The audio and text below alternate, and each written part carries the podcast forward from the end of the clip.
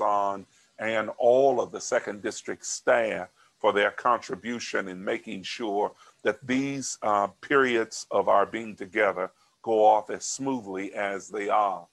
Tonight, we are blessed of God. It's no, he's no stranger to us uh, to present our facilitator, uh, the Reverend Dr. Matthew Wardell Bonner, who is the assistant professor and faculty leader in counseling, the counseling program at John Hopkins University School of Education. He is not only that, but he is indeed an ordained AME pastor or preacher, minister who serves and is associated with the, uh, the Washington Annual Conference. He belongs to us. I am, I am excited about his contribution tonight and know that those of us who are here will be blessed by that which he will share with us. Tonight is indeed dealing with the wounded healer. We thank you for being here and we pray that you will find help in these presentations. Dr. Bonner, welcome tonight. Thank you, Bishop. And thank all of you for coming out and thinking about your self care and thinking about your own mental health in terms of being here. So I want to start by share. Can I share my screen, please?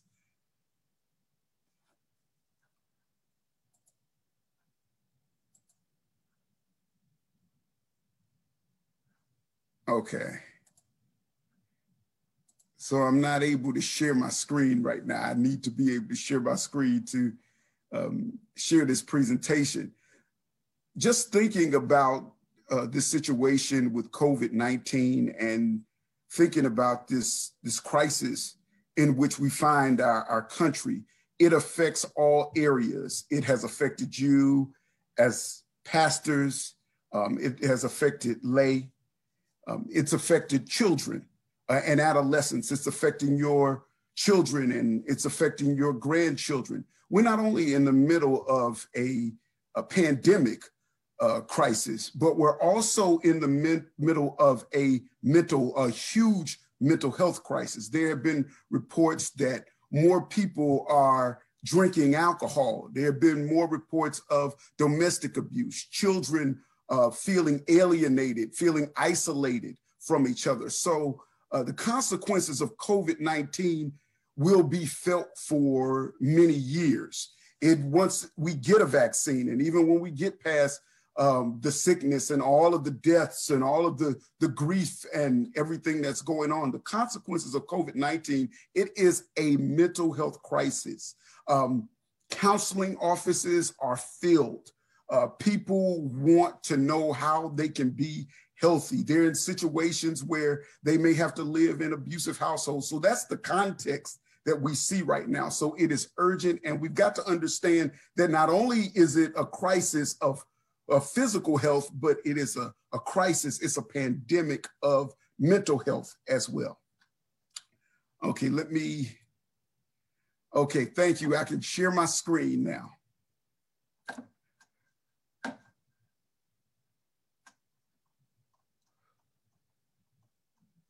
So what I'm going to do right now is I'm going to talk to,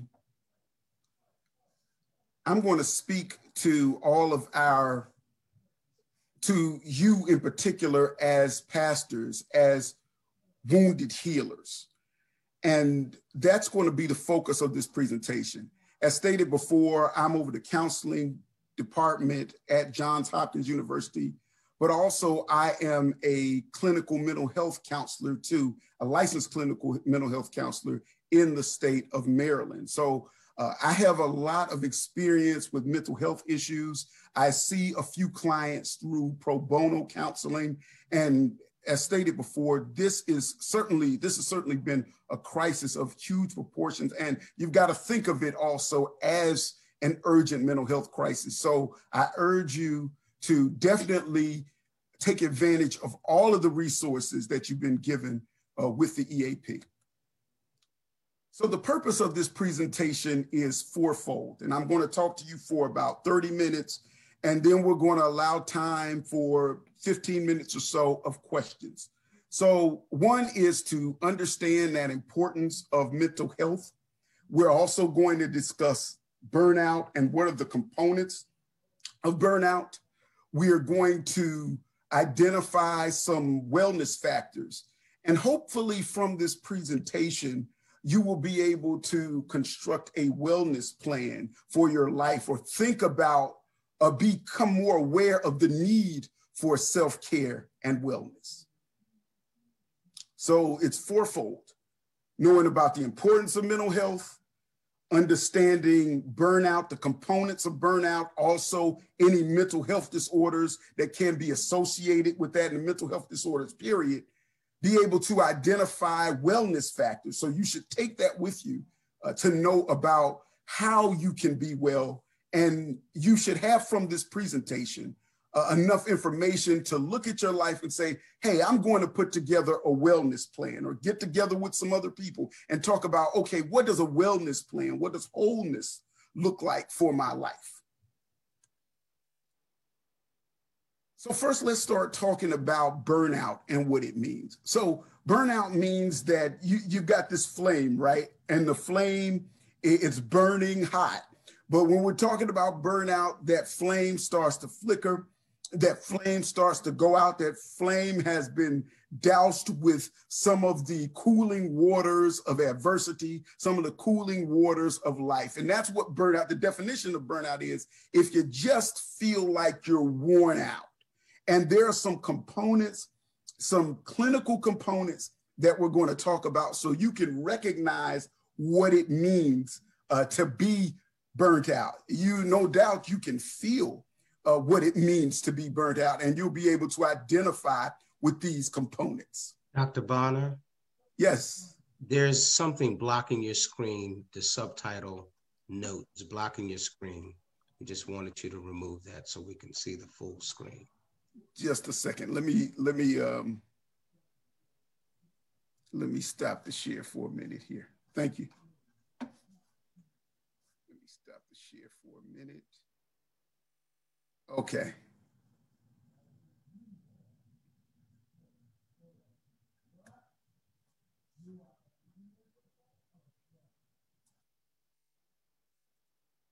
Hold it just one minute.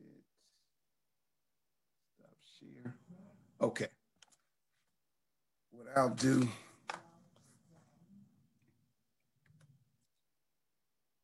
Now you got to let me know if it's okay now. Can you see it? It's Who spoke to me before? Can you see it? It looks great. It looks great. Thank okay, you. excellent, excellent. Thank you for letting me know too. Sometimes technology works out that way. Okay, moving on with burnout. So it means that um, you're just feeling drained and feeling run down. But we're going to talk more specifically here about those components so that you'll be able to recognize and be able to know what the signs of burnout are. So I call this, for you to remember it, the burnout signs are DEP, depersonalization, emotional exhaustion, personal accomplishment. DEP, that's the way you can remember it. How do I know if I'm feeling burnout? I know because of DEP. And you can think of it as I'm feeling like I don't have much depth here, depth. So let's talk about depersonalization first. So depersonalization is about my interpersonal relationships. Um, I detach from others. I become cynical about my work. I think that people uh, deserve some of the bad things that are happening to them. So when I become detached from my work and I feel like maybe even some of the uh, congregants that you serve, when um, you don't feel as close to them and you feel yourself just pushing away from them interpersonally. That is depersonalization. Or when I talk badly about the people that I serve, when I have a negative opinion of the people that I serve, part of that is burnout, and that's depersonalization, the first part of depth. The second part of burnout is emotional exhaustion. That is just the sense that I feel just uh, psychologically and emotionally tired, that I'm feeling all kinds of, of fatigue. So when you become aware of that and when you start feeling like that, that just psychological and emotional exhaustion, like I just don't, it, sometimes you feel this way. I just don't have the bandwidth. I don't have enough energy uh, to uh, contribute to my family, to contribute to my marriage, to contribute to my children, to contribute to others. I just feel run down psychologically. And so it's it's kind of like where Elijah was when he he went to the mountain running away from Jezebel and, and running away from Ahab, just felt just totally exhausted. And then the other aspect of depth here is personal accomplishment. So personal accomplishment means that even uh, when I accomplish things or, or even when I have achieved, I'm just not getting the joy out of achievement. I'm not getting joy out of the work that I'm doing. So these are the three components of burnout. You've got depth, depersonalization, emotional exhaustion, and personal accomplishment. Depth. If you uh, can remember anything from tonight about burnout, remember depth. So here are some of the burnout statistics uh, that I saw in a study of ministers in the Church of England. There are not a lot of studies, and some of the folks that are scholars here. I know there's some scholars around. There are not a lot of studies on African American ministers and burnout. There need to be more studies about mental health among African Americans. However, in this study, they found out that um, many of the people had burnout. Many of the folks in the Church of England who were ministers, they had experienced symptoms of burnout. And we'll talk about that some a little bit later here. So, in that study, here's what emotional exhaustion viewed, and, and this is what it investigated. Uh, like I stated before, if I'm feeling drained, I'm not feeling like um, ministry is helping me. When I'm feeling run down and when I'm feeling tired and upset and irritated, frustrated by the things that I have to do, when I wake up in the morning and I just begin to groan when I start looking at the computer, about all the things that I have to do or on the way to work. If you're still going to work, on the way to work, I'm just like dragging myself in. That would be considered a part of burnout, which is emotional exhaustion. And so we, they found that with 44% of those ministers, they felt emotional exhaustion of that sample from the study that I was talking about. 38% identified with fatigue and irritation, and 47% identified with simply being frustrated. Now, even though the ministers identified highly with some aspects of burnout, there were some positive feelings that they had about ministry. They felt meaning uh, when they influenced people's lives. They felt meaning from helping others. They had personal satisfaction in ministry. And many of us, the reason why we get into ministry, for one, uh, we're called by God. And for another matter, we feel like we are going to make a difference in people's lives, that we're going to help somebody, we're going to plant those gifts in the earth, and we're going to help many people uh, through God using us. So many of them still had at the same time positive feelings about ministry. So it wasn't all bad. And you want to make sure that not only do you pay attention and that you're aware of issues with burnout, but what's going to help you is is looking at and thinking about those feelings of hope in your life, those strengths that you have, those coping mechanisms that you have. Here in another study, it's about other helping professions and how ministers uh, stacked up against other helping professions. So you remember that depth that we just talked about, right? So with emotional exhaustion, ministers were very similar to social workers, counselors, emergency personnel. Uh, they had lower emotional exhaustion than teachers and police. They had more depersonalization than social workers and counselors, meaning that um, they seem to, ministers seem to detach from their work more than social workers and counselors, and they may have felt more negative attitudes toward their congregants. Uh, they have the same, about the same levels of depersonalization as teachers, and they had lower depersonalization than emergency personnel and, and police. Uh, because with emergency personnel, you know, you've got folks who are dealing on the front lines with people who are going through sickness, people who are going through trauma. You're talking about medical professionals. So you're talking about all of those uh, professions right now who I'm calling right now are heroes. Continue to pray for our doctors and our nurses in these situations.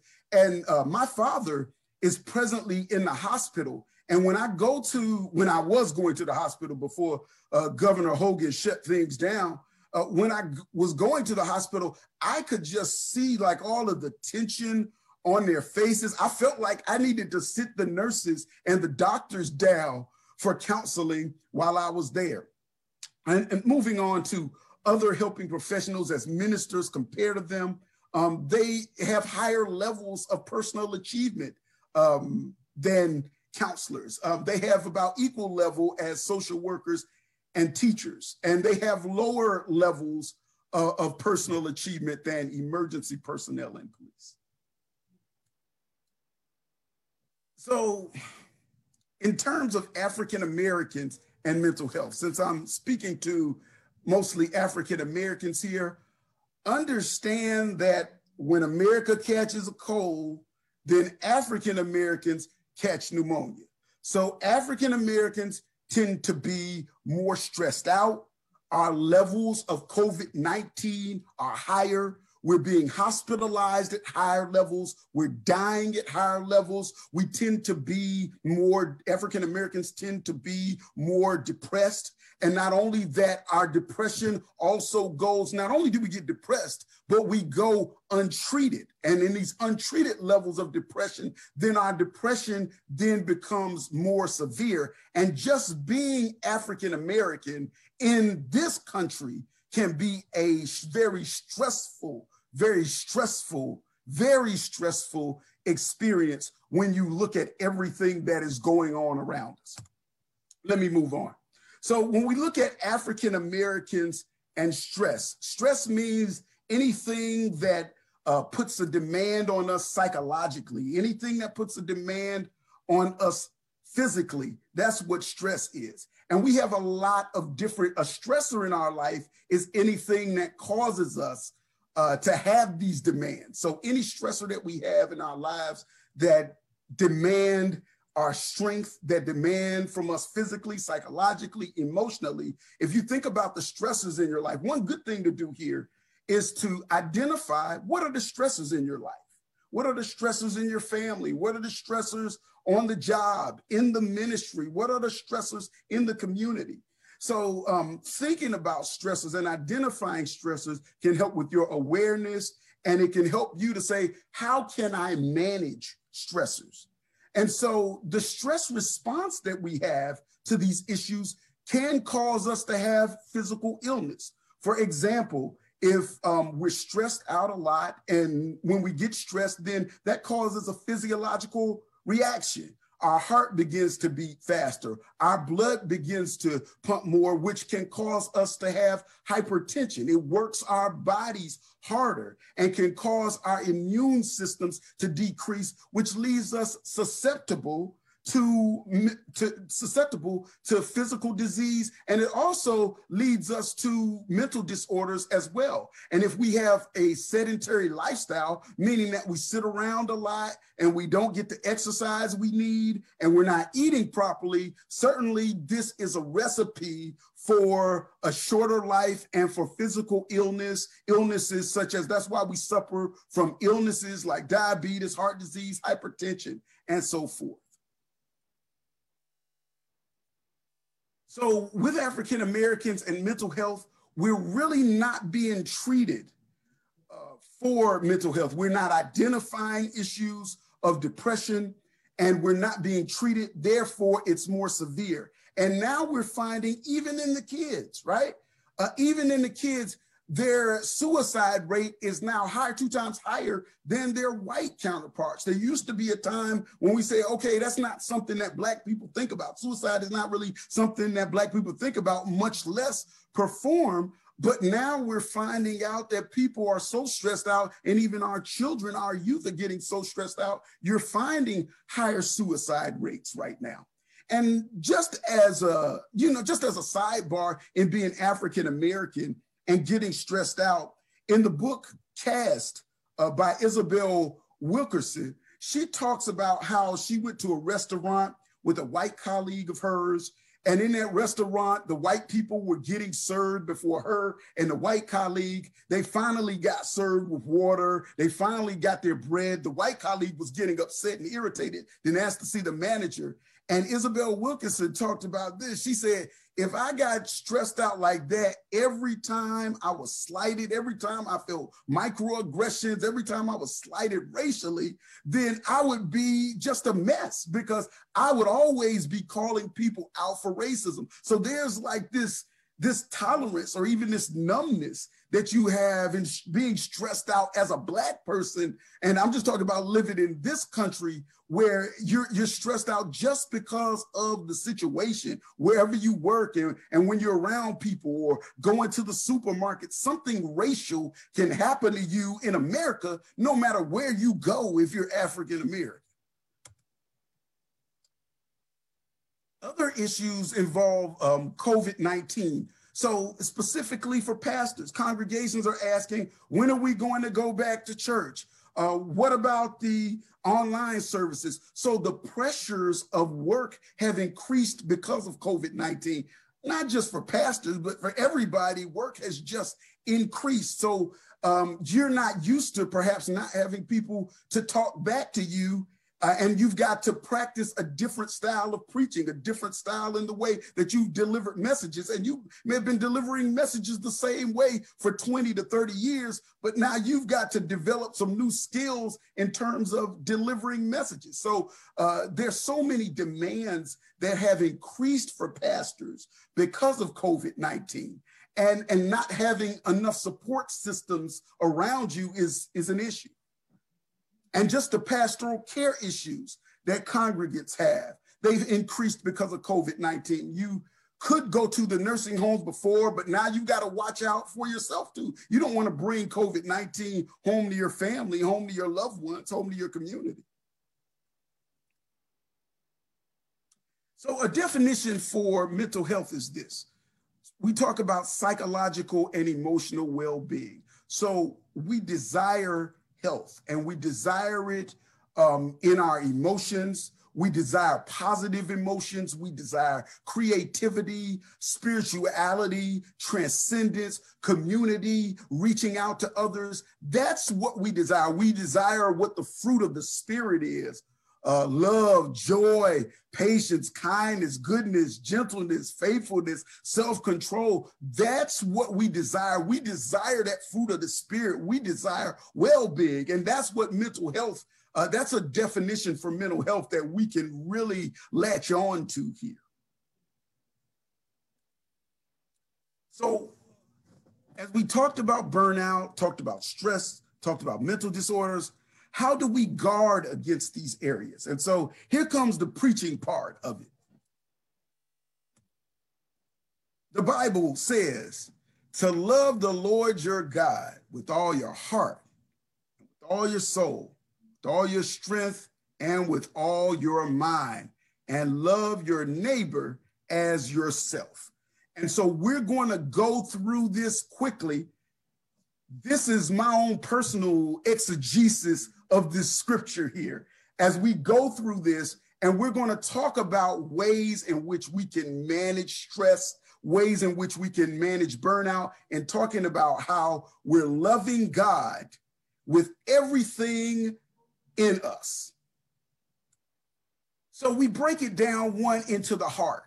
Okay, so one thing that we can do, a few areas that we can cover in terms of our heart, which is our consciousness, our thoughts, our, our feelings here, is to have healthy boundaries, not to say yes to everything, to say no to some things. Everything you don't have to do. Okay. If you can delegate it out to somebody else, if they can do it 80% as well as you, some of us have that thought process. Well, if something's got to be done, I got to do it myself. No, that's not always true. And that's a sure way, a surefire way toward burnout. So having healthy boundaries, learning to say no to some things, learning to say, okay, what can I delegate and what do I have to keep? I would guarantee you, I'd be willing to bet a dollar to a donut that there are some things that you can give away that are on your plate right now that you're keeping to yourself. Give that stuff up because your plate only has so much. God is infinite, but you are not. God is infinite, but we are finite, at least on this earth plane. And so we have to learn to give some things away. We've got to learn to delegate some areas. And if the folks can do it 80% as well, it may not be done to the way that you want it to be done, but with the healthy boundaries, you're going to be healthier, you're going to be at peace. And the job, as long as it gets done, it might not be just the way you did it, but as long as it gets done, that's fine. Okay, other areas when we talk about thoughts and when we talk about feelings are set aside times where you can uh, recreate yourself, or when you can rejuvenate yourself. What are some activities that you enjoy, uh, be it listening to music or reading a book that helps you to be rejuvenated? Also, you need to not look only at your weaknesses, but also look at your strengths and your coping skills. And what are you doing right now to manage burnout and to manage stress? I know I've got to move on quickly. Now, going to the second part love the Lord your God with all your heart and with all your soul. Okay. I know that preachers, um, church folk, we go to church, right? Uh, but as pastors, a lot of times we're the leader, we're the we're, we're always in charge of church service. And that's different from getting your soul fed, sitting, hearing the message for yourself, um, reading the word, not just for a sermon, but reading the word just for your spiritual fulfillment. Praying not just for your congregation, but praying how are you praying for yourself? What does your own worship life look like? And separating that from your your um, leadership life. You've got to feed your own spirit because when you're that leader, you're the one that's giving. You're the one that's always on the stage per se. But feeding your own soul, where is that happening for you? And developing that helps you with managing uh, burnout and stress. Other areas, loving the Lord your God with all your mind, um, learning to what are you reading? What are what are areas that you are what are books that you're reading for pleasure reading, scholarly reading that helps? Learning how to to manage your time. So when when you have time management, and this goes back uh, to the the other area of your heart is being able to manage your time and, and, blocks of time for certain areas. Sometimes things just get out of control because we're not managing our time. We're not managing what we do every half hour or what we're doing every hour. Getting up in the morning saying, okay, what am I going to accomplish today can be very helpful.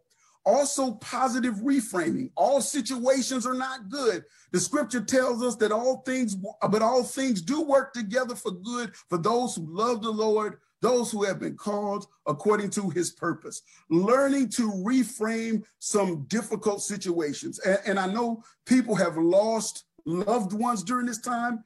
Uh, and when we think about the grief that we feel, we know that in the losing of a loved one, it was time. It, it was time for them to go home. Some people um, have suffered and, and they, they were they were suffering and God released them from their suffering. So some positive reframing of difficult situations can also help in managing burnout, managing stress, and managing mental disorders. Another aspect of mine too, and I don't want to forget this, is using a counselor, using those uh, support services from EAP or using a, a personal counselor. There's nothing wrong with having a personal counselor. There's nothing wrong with having a team of people to help you with this. And with all your strength, okay? Um, exercising, getting a proper diet, eating right, with all your strength. When you get moving, movement helps. I'll say it again to you movement helps. We're not meant to sit around, we're meant to move around as much as possible. That's why when you find people in the hospital bed, you want folks to get up. Nurses try to move them around. People want to move them around because exercising that helps to release those, those good chemicals in the brain, right? Serotonin, and it releases the endorphins. Just exercising makes a difference. Uh, there have been many studies done about people who have suffered from trauma. Um, they use yoga and meditation and um, running, all kinds of exercises do help. Nelson Mandela uh, talked about how um, in being in, in prison for all of those years that he was in prison before he became the president of South Africa, he talked about how boxing helped him to cope with the anger that he felt in living in apartheid South Africa. So moving, I, I can't stress to you enough. And, and, and that's what happens in church with us, right? We dance, we praise. That's movement. You know, that helps with our health. So movement is helpful. And of course, making sure that you are checking on your health with, with doctor's visits. Loving your neighbor as yourself. So, what kind of community support do you have around you? Who are the people around you who are strengthening you, right? Because it takes a village. So, where's the mentoring going on? Who's mentoring you? Also, who are you mentoring? Who are you helping? Uh, if I can help somebody as I pass along, my living will not be in vain. Going on retreats helps. So sometimes you don't need to be in uh, ministry and work year round. You need to have, and, and we tell this to denominational leaders, you need to have times when you can get away and when you can retreat.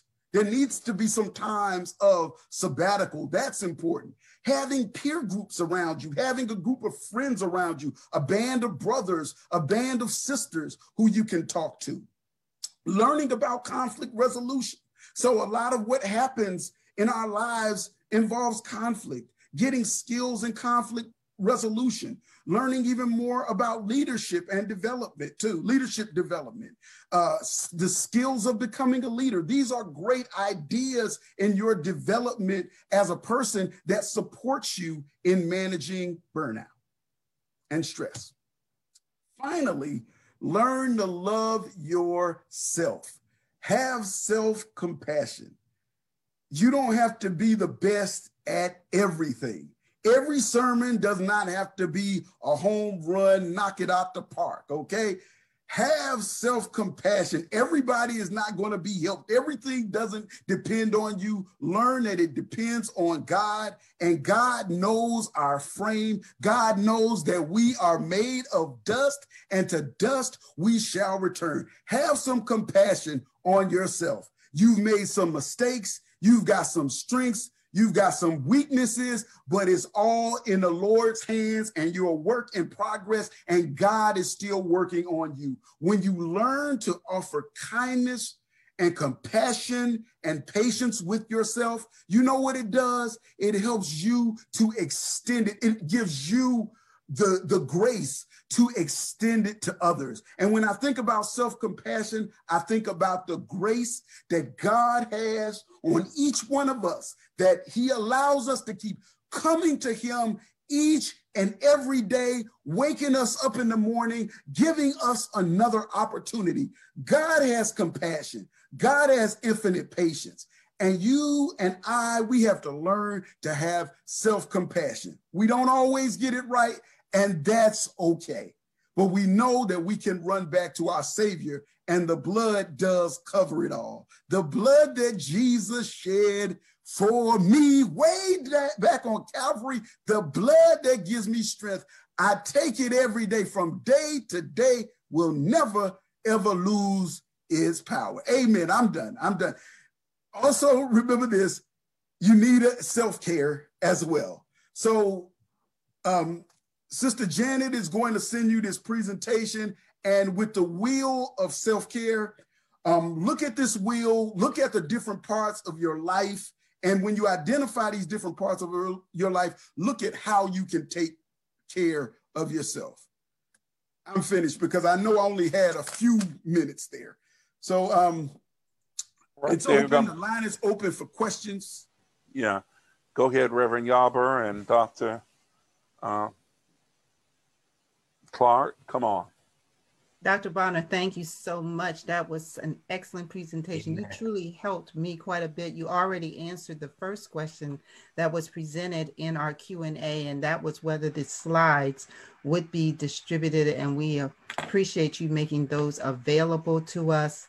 Uh, thank you so much. Uh, we also want to kind of check in with you on some of the things that you said as some of these questions come in. And I, I think one of the things that really was very powerful was your discussion about being fulfilled when your discussion about burnout and being fulfilled, even though you're feeling burnt out. Can you maybe share a little bit more about how do you balance that? Okay, so the question is about being fulfilled when I feel burnout. Mm-hmm. When I mm-hmm. feel burnout. Um, so part of burnout is not feeling fulfilled. That's a that's a part of burnout. And many of the studies have shown that people leave ministry because of that. So um, with your personal accomplishments, you've got to go back and you've got to think about what is your purpose, right? Because some things that you dreamed about in your life and when you got them, and when you got used to those areas that you've attained, you're like, okay, what was this? I, I thought that this would um, this would fulfill me, and um, it's different than what I thought it would be. So let's say if I got a position, let's say if I was um, elected to a high office, and I thought it would be fulfilling to me, but it was much different, right? So in in terms of burnout, it's just knowing um, that when you're not feeling fulfilled, you need to go back and begin to look at. And we wrestle with this at times. I need to go back and say, hey, maybe I need to take a break here. Maybe I just need to take a break. And if I take a break from this, then I can be, you know, I can be rejuvenated, I can recreate, and then I can engage again. That's one aspect of it that you can do because sometimes it's just the just the humdrum of life, right? Just continuing in the same thing, the same way all the time. Sometimes you need to be able to, to step away from it, to get a, a fresh set of eyes to look at a situation. It's for example, if you're engaged in anything, like like if you're engaged in writing something and you become so engaged in it that you are are, are just so immersed in it that you're blinded that you have to take a step back and you have to look with fresh eyes. And sometimes you have to look, look at your life and look at these different areas of your life. What areas, what's going on? Where are you not being fulfilled? Name it, you got to name it too specifically. It's not just enough to say, I'm not being fulfilled. You got to say, okay, what area? What's wrong here? Where am I not being fulfilled? Talk to friends, talk to counselors about it. Use the networks that you have. And if you don't have networks, you need to develop networks. You have to have places where you can be, you have to have those places where you can be rejuvenated. Wow. Thank you so much. Thank you. Thank you, Dr. Bonner. And that kind of feeds into the next two questions that kind of fit together. One was a confirmation that EAP eh, are professional licensed counselors and that it would be indeed um, confidential. But then there was a question that also compounded with that and said, is we know that this program has been provided by the bishop through EAP, but is there a balance for professional phone counseling and then calling someone to tr- that you trust for support and comfort? Okay, so again, that depends, and I alluded to that in my last question, that depends on the personal network you have. So the difference between a friend and a counselor, they are distinct. Let's say that first. With a counselor, I must keep confidentiality. I must keep our conversation private. I could lose my license if I don't, I could lose my ability to practice counseling. So the difference is in having a professional relationship because your friends, they can give you advice, and sometimes your friends, their advice is not the best. Sometimes it's good, but sometimes it's way out there, and it depends on their experiences and what has happened with them. With a counselor, that's a different set of eyes looking at your situation. And it is a professional relationship which is geared toward your growth. In friendships, what we find is, is that um, our friends want something from us too, right? So usually in friendships, if, if your friend is always taken away from you, that can be a drain on you and they're not going to want to talk to you very much because every time they talk to you, they feel drained. Counselors are there so that you can have that catharsis, it's professional, and you can talk to them. Sometimes you just need that support of friends, but it's all a part. Everybody should have a support system and a village. And if you know your friends, there are some friends that you just don't go to. There, I got friends that I don't talk to. If I need some encouragement, I know I don't need to go to some friends because what they're going to do is they're going to be very harsh and they're going to tell me, they can tell me like it is, and that's okay. When I need that, I'll go. But if I need somebody who's going to be not just be um, encouraging for me, I might go to a friend who's more prophetic, may tell me, hey, this is what's wrong. This is what you need to know when, when I have decisions like that. Other friends are more encouraging who I can go to when I need that encouragement. So you know your friends too. Thank you. Thank you, Dr. Bonner. Thank you. And we have another question. Uh, again, these coping mechanisms, but he, specifically, what about the Sabbath? How is it achieved with the demands of ministry?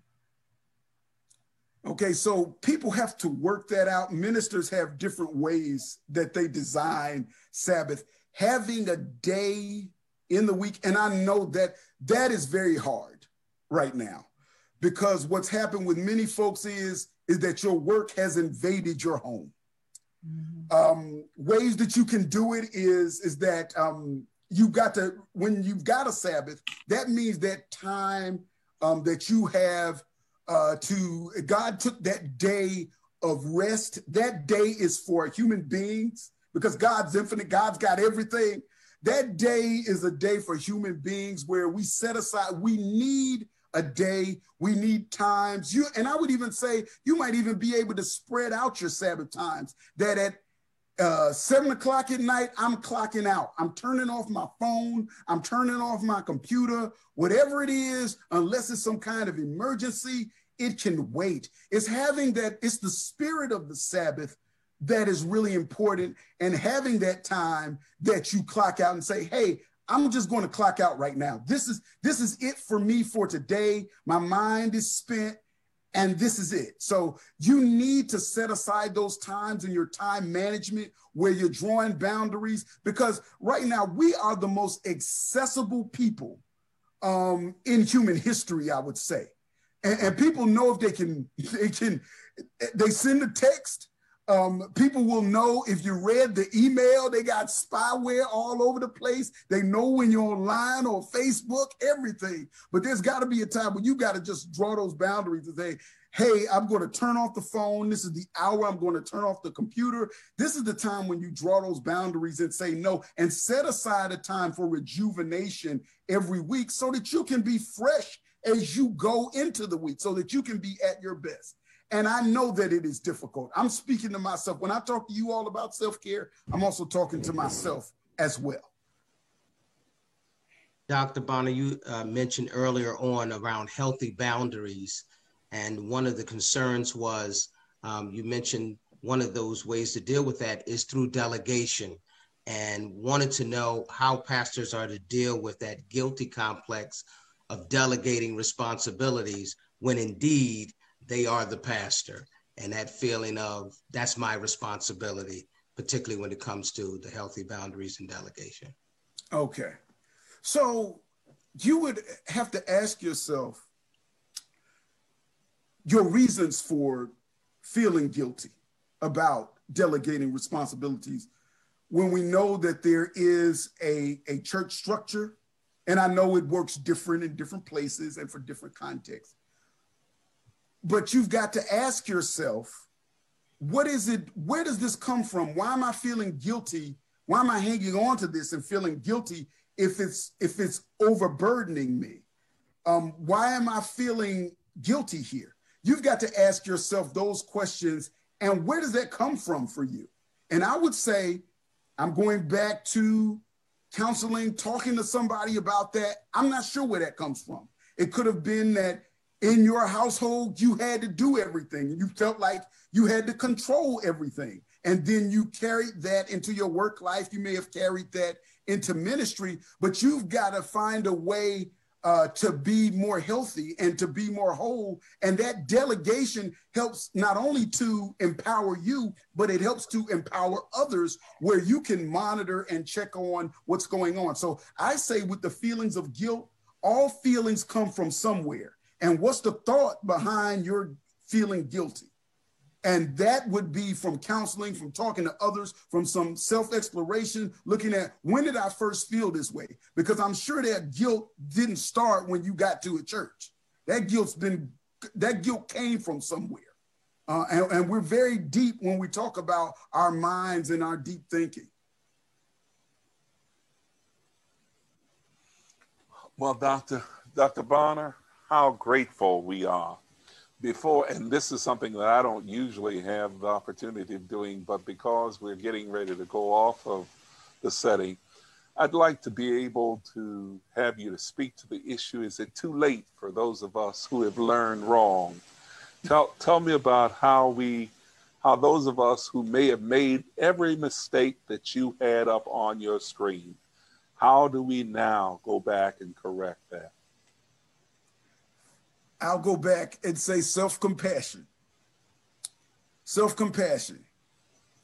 It's knowing that we're on this journey and that we all have issues, we all make mistakes, and learning to have patience with ourselves, just as the Lord has patience with us, infinite patience each and every day.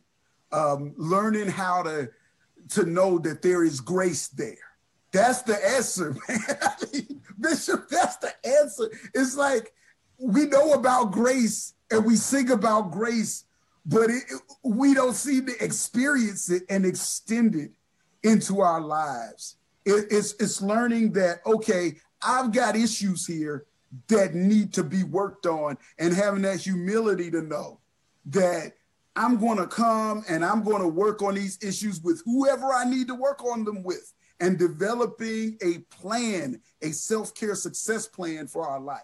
And one more thing, too, is leadership development models. I didn't get a chance to talk about that much, but I think that Episcopal leaders can definitely provide leadership models where people don't feel guilty about delegating tasks. People ought to have some kind of model of leadership that fits in with their personality and more education and knowledge surrounding how do I lead people in, in a biblical way. Well, I want to tell you how thankful and grateful we are as the pastor of the second Episcopal District for you to come to my congregation and make the kind of impact that you have made tonight.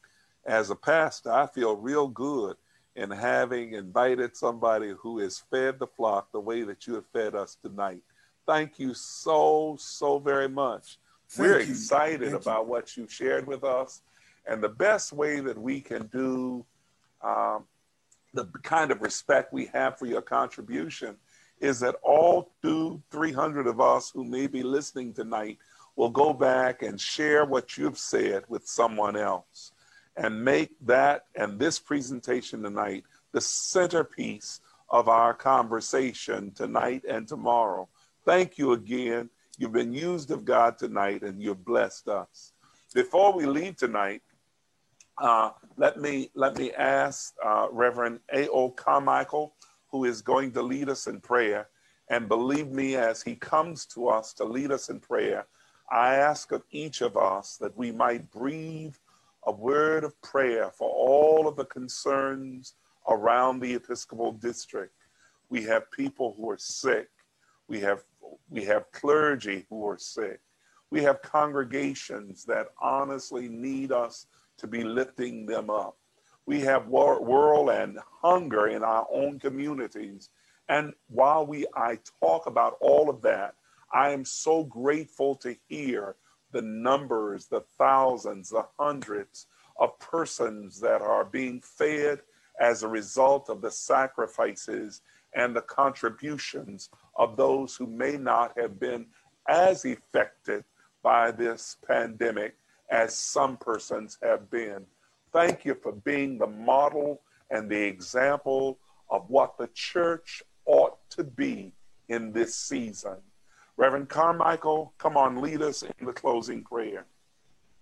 Let us pray. My hope is built on nothing less than Jesus' blood and righteousness. I dare not trust the sweetest frame, but wholly lean on Jesus' name.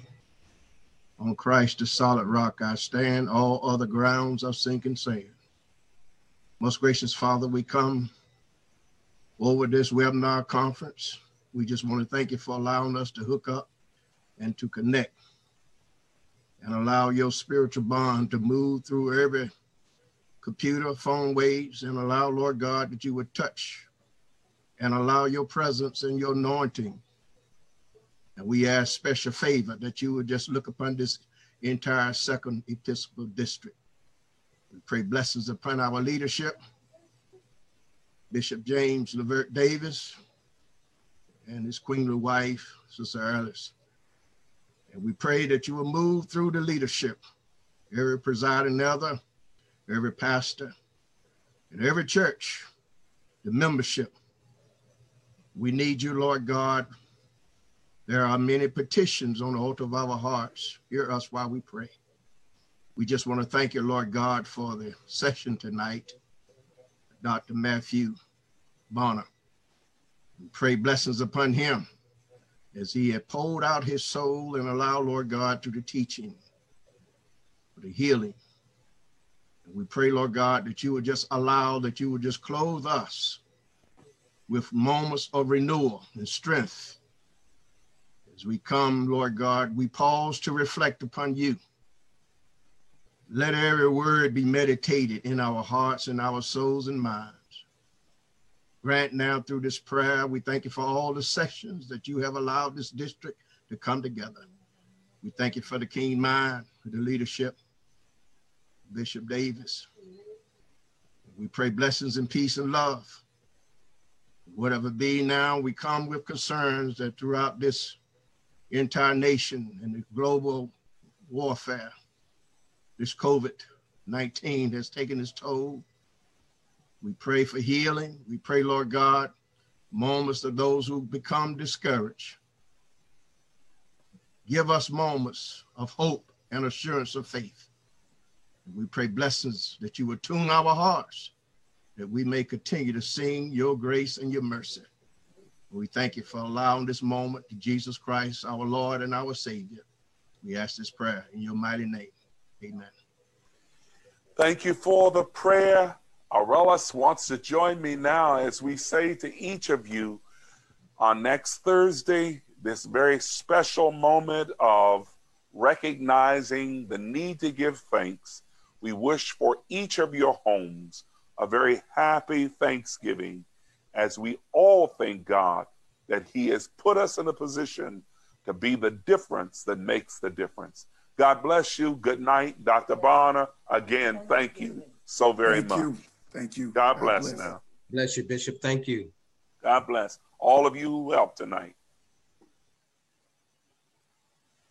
Happy Thanksgiving, Bishop. Mother. Indeed. God bless you. I'm trying to get her off, y'all. I